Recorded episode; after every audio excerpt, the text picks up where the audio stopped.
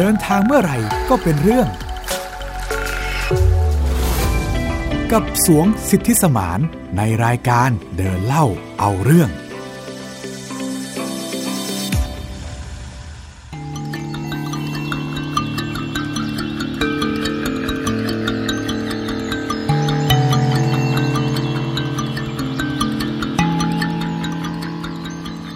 สวัสดีครับ ออกเดินทางกันอีกครั้งกับผม สวงสิทธิสมาน และก็ดิฉันผู้ร่วมเดินทางไปในทุกๆทที่นะคะ มิวอัยดาสนศรีค่ะ กลับมาพบกับรายการเดินเล่าเอาเรื่องกันอีกครั้งหนึ่งค่ะ สัปดาห์นี้ผมจะพาพี่หมิว แล้วก็คุณผู้ฟังเนี่ยไปเที่ยวที่จางเจียเจี้ยนะครับผมทริปนี้เนี่ยก็ยังเป็นทริปที่ผมยังคงเดินทางคนเดียวอยู่นะครับ โอ้โห คนเดียวอีกแล้วนะคะทำไมเราถึงเลือกเดินทางไปที่จางเจียเจีย จริงๆแล้วทริปนี้เนี่ยเป็นทริปพ่วงกับ EP ที่ผ่านๆมานะครับผมที่กุ้ยหลินที่จิ๋วใจโกนะครับผมซึ่งความสนใจของผมที่เดินทางไปที่นี่เนี่ยเนื่องจากว่าผมเนี่ยมีความต้องการที่จะเที่ยวรอบประเทศจีน แล้วจางเจียเจี้ยเนี่ยก็ถือว่าเป็นหนึ่งในสถานที่ที่มีความนิยมสูง แล้วก็เป็นทิวทัศน์ที่สวยระดับต้นๆของประเทศจีนเหมือนกันนะครับผม ค่ะ อุทยานแห่งชาติจางเจียเจี้ยนะครับ ตั้งอยู่ทางทิศตะวันตกเฉียงเหนือของมณฑลหูหนาน วิวทิวทัศน์ของที่นี่เนี่ยถูกให้คะแนนอยู่ในระดับ 5A 5A A เนี่ยก็จะเหมือนกับดาวครับผมก็เป็น 5 ดาว ซึ่งสถานที่ท่องเที่ยวในประเทศจีนทั้งหลายเนี่ยครับผมจะมีการแบ่งอันดับเป็น 1-5A ค่ะก็เป็น 1A 2A 3A 4A แล้วก็ 5A เนี่ยคือที่ที่สวยที่สุด ว้าว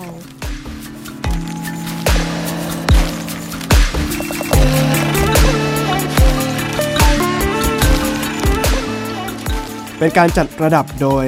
การท่องเที่ยวแห่งประเทศจีนนะครับ ซึ่งจางเจียเจียก็ได้รับการประกาศให้เป็น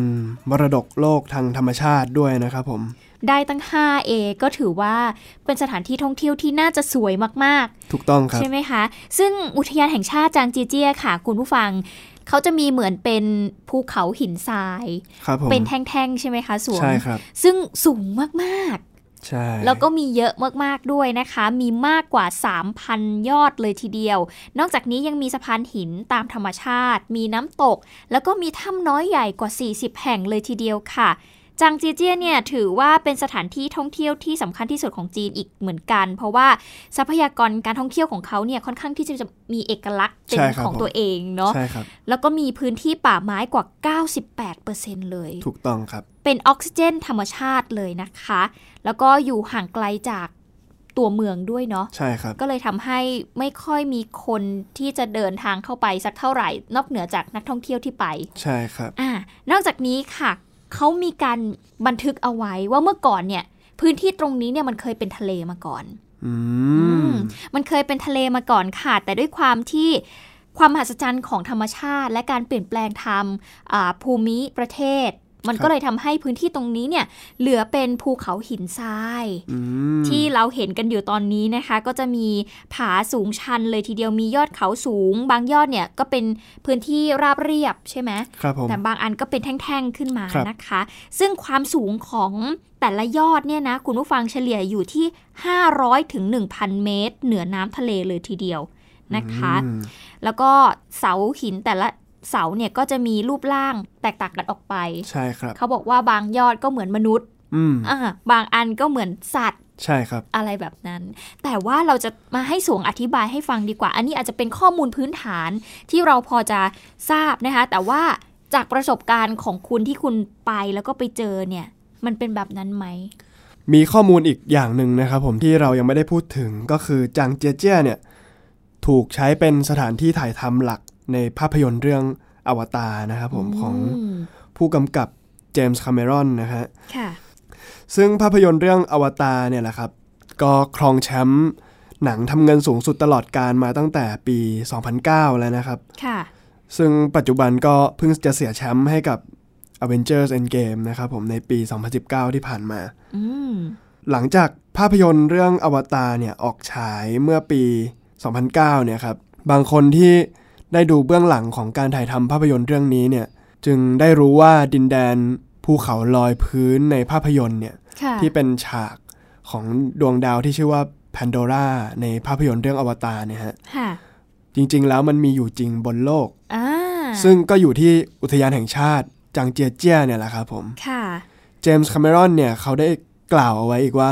ฉาก ในดาวแพนโดราที่เขาได้ฉายในภาพยนตร์ของเขาเนี่ยครับ ก็ได้รับอิทธิพลแรงบันดาลใจมาจากทิวทัศน์ของเทือกเขาสูงในประเทศจีน ค่ะ โดยเฉพาะที่จางเจียเจี้ยเนี่ยแหละครับผมอืมถ้าเกิดใครได้ดูเรื่องอวตารก็น่าจะเห็นภาพเนาะว่าลักษณะของมันเป็นยังไงความมหัศจรรย์ของที่นี่นะคะ ใช่ครับ ซึ่งผมก็ก่อนที่จะไปเที่ยวที่นี่เนี่ย ก็เรียกภูเขาที่นี่ว่า ภูเขาอวตารฮะอ่าก็จะไม่ได้เรียกว่าจางเจียเจียเราก็ค่ะจะเรียกเขาว่าเอ่อภูเขาอวตารพอไปถึงเนี่ยภาพที่ผมเห็นเนี่ยจริง ๆแล้ว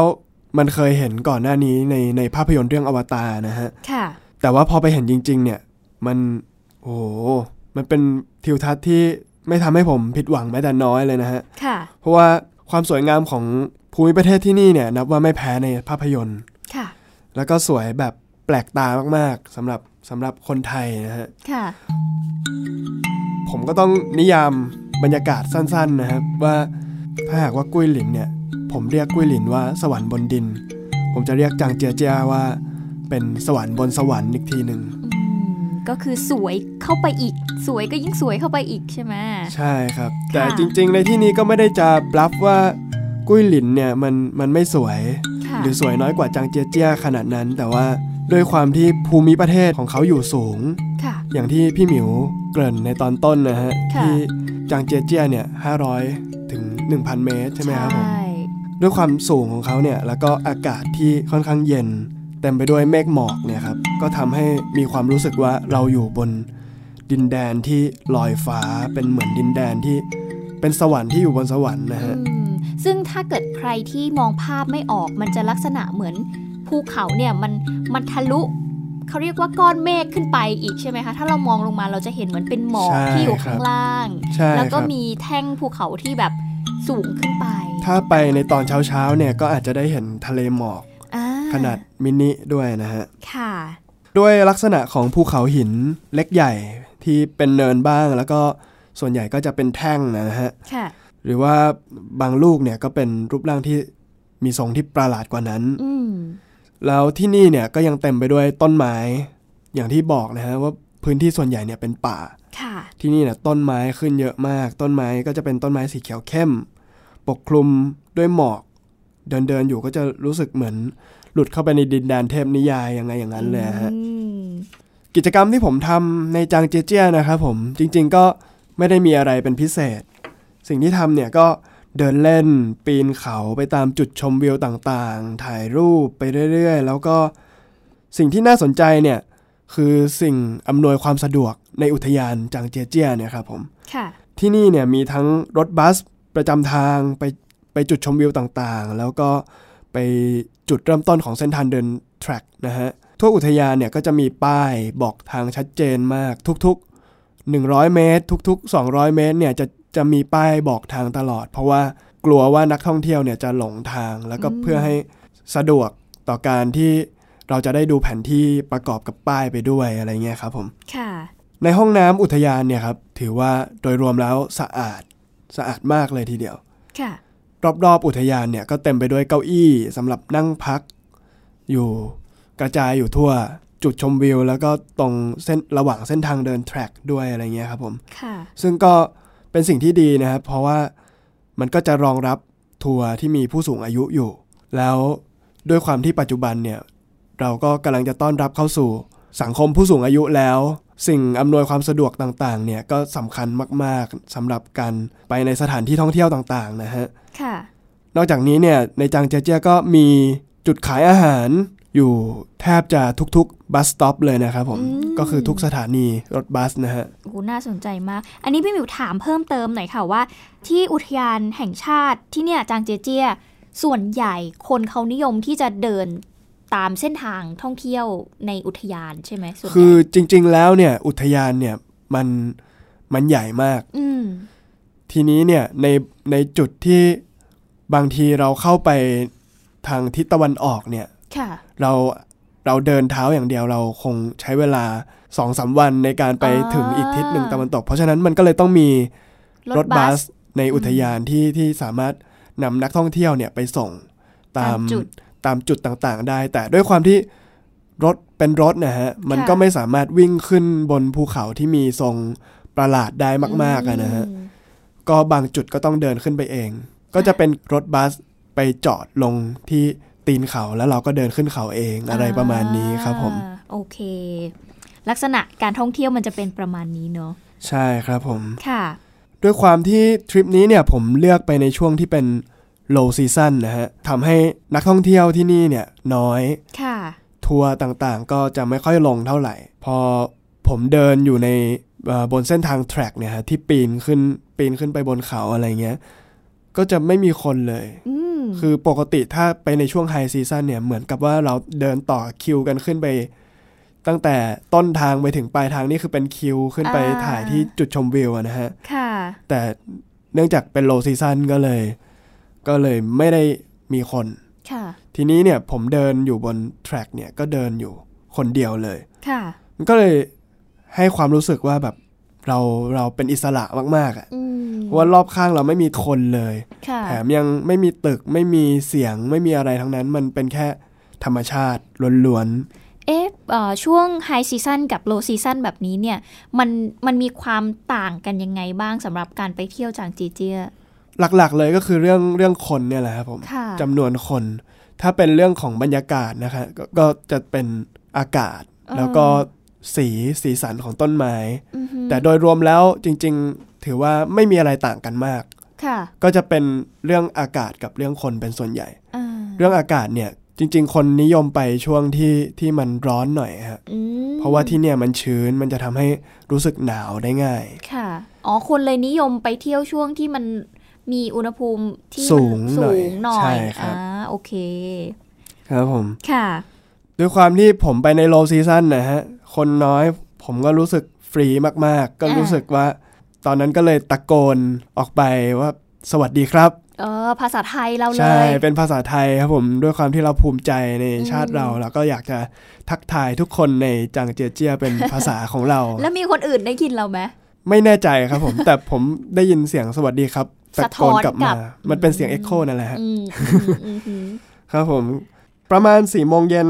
ในวันนั้นนะครับผมยังคงอยู่บนจุดชมวิว ที่ชื่อว่าเทียนจุซาน ซึ่งเป็นจุดชมวิวที่ขึ้นชื่อที่สุดในอุทยานจางเจียเจียนะครับผมค่ะผมเนี่ยต้องใช้เวลาประมาณ 1 ชั่วโมง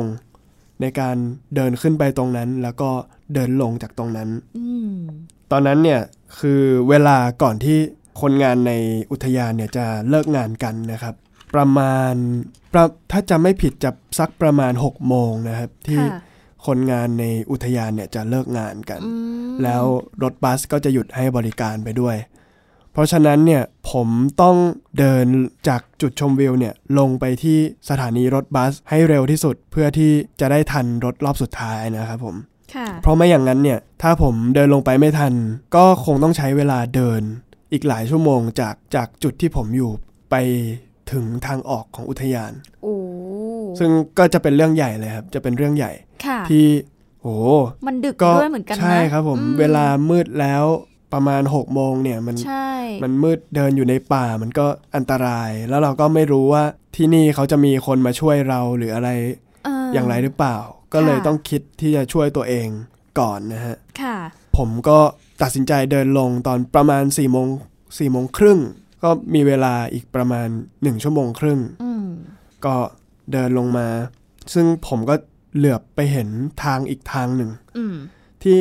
ดูเหมือนจะเป็นทางลัดนะฮะอ่าที่คนเขาไม่ได้เดินลงทางนั้นกันอ่าฮะผมก็เลยลองเปิดไอ้ป่ายตู้แมปป่ายตู้แมปก็คือ Google Map ค่ะแต่เป็น Google Map ของจีนนะฮะอ่าเขาเรียกว่าป่ายตู้แมปค่ะดูว่าทางทางนั้นเนี่ยมันสามารถ เดินลงเขาได้หรือไม่ ปรากฏว่าได้ ก็ด้วยความที่ผมต้องรีบอะฮะ แล้วก็ประกอบกับความซ่า ความไม่กลัว แถมยังนึกสนุกว่า เออ ถ้าลงทางนี้มันก็น่าจะสนุกดีนะ ศึกษาเส้นทาง ใช่ครับ ก็คือมันไม่มีใครลงกันอะเราก็เลยอยากลองลงดู ค่ะ ก็เลยตัดสินใจใช้ทางลัดดังกล่าว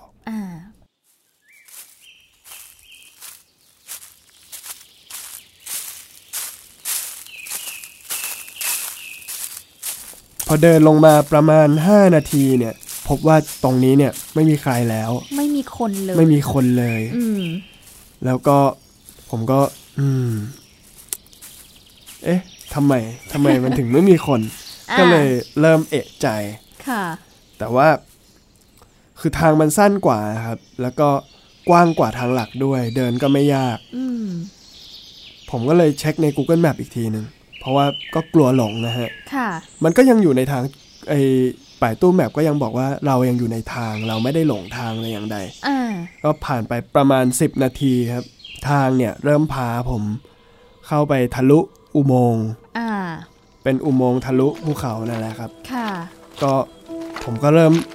รู้แล้วว่าจริง ๆ แล้วเนี่ยทางนี้เนี่ยไม่ใช่ทางเดินคนแต่เป็นทางรถเออลำเลียง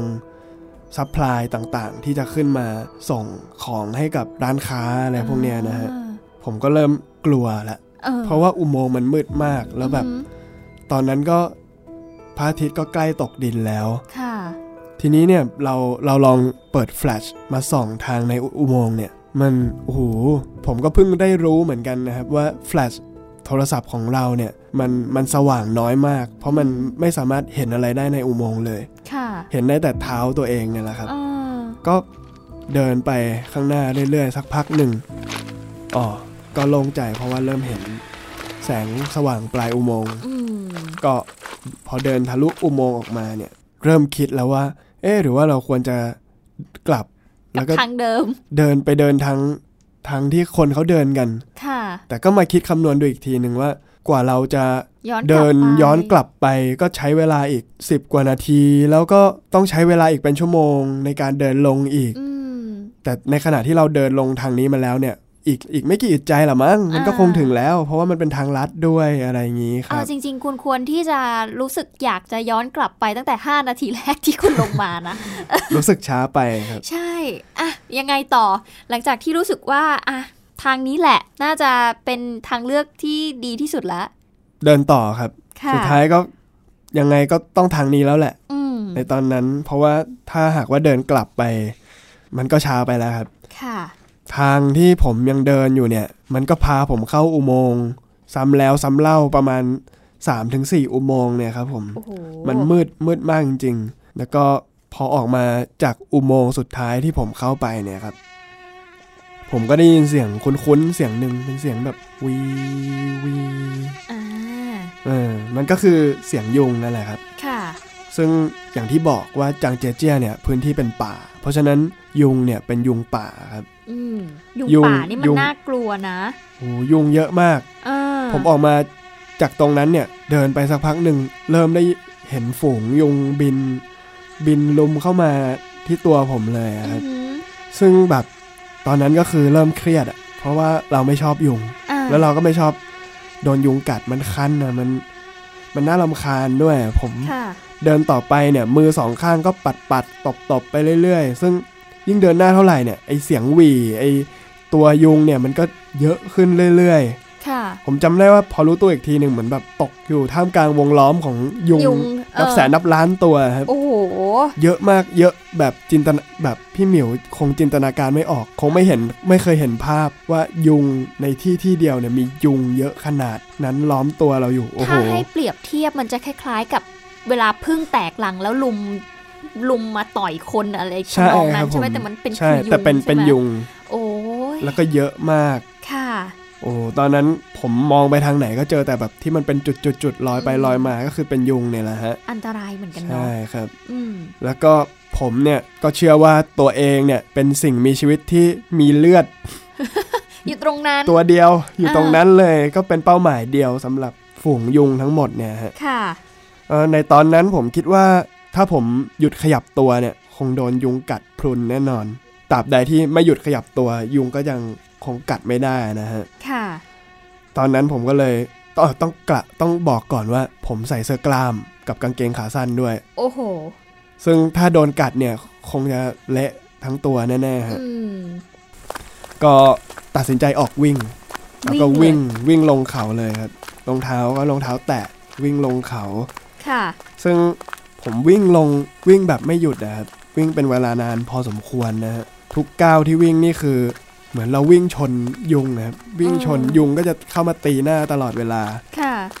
โอ้มันเยอะมาก สักพักหนึ่งมันก็เริ่มรู้สึกว่ายุงมันแบบเข้าเข้าจมูกอะออเข้าตาเข้าหูมันเข้าปากมันแบบรู้สึกโอ้ยขยะแขยงมากก็เลย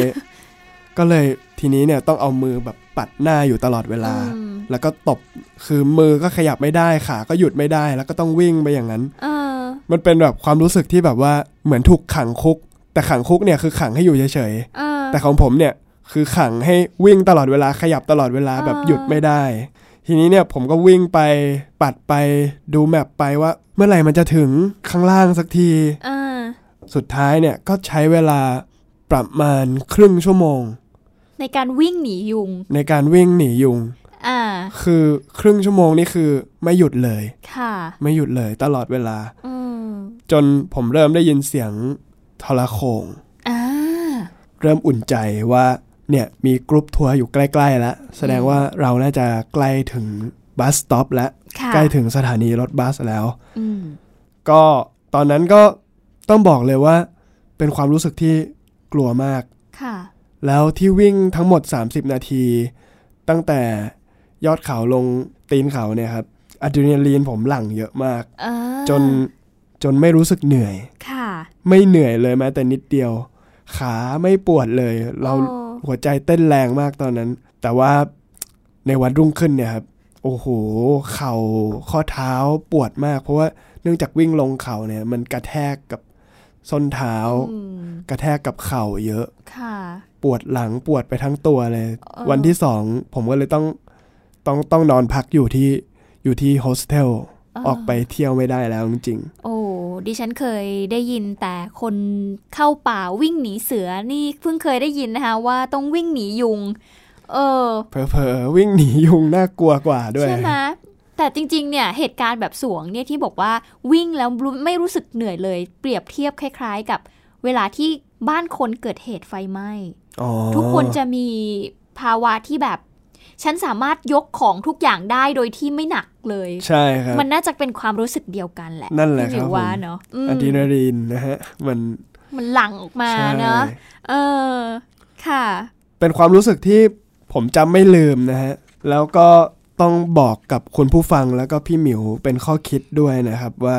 อย่าอย่าแม้แต่จะคิดว่าจะซ่ากับธรรมชาติเนี่ยไม่ได้อืมเราต้องอย่าคิดว่าเราเก่งว่าเรายิ่งใหญ่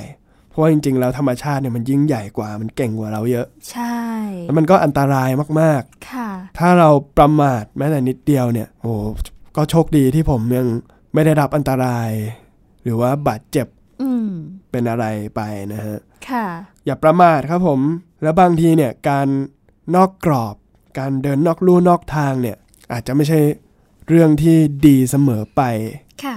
เราก็ต้องดูดี ๆด้วยว่า ทางที่เราจะเดินเนี่ยมันปลอดภัยไหม หรือไม่ก็ถามคนรอบข้างสักนิดนึงว่า ตรงนั้นเนี่ยเป็นสถานที่ที่สมควรที่เราควรจะก้าวเท้าไปเหยียบมันไหมอืมถ้าไม่ก็อย่าเลยครับ ค่ะ หรือถ้าคุณรู้สึกว่าอยากจะ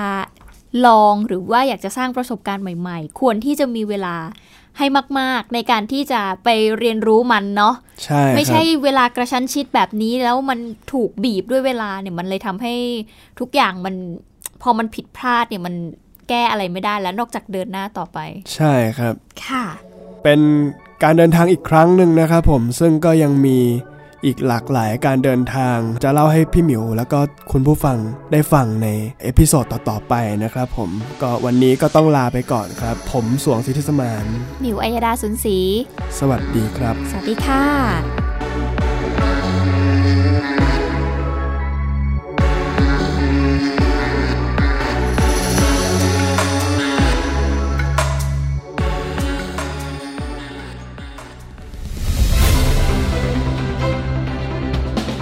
ามรายการได้ที่ www.thaipbspodcast.com แอปพลิเคชัน Thai PBS Podcast หรือฟังผ่านแอปพลิเคชัน Podcast ของ iOS Google Podcast Android Podbean SoundCloud และ Spotify ติดตามความเคลื่อนไหวของรายการและแสดงความคิดเห็น โดยกดถูกใจที่ facebook.com/thaipbspodcast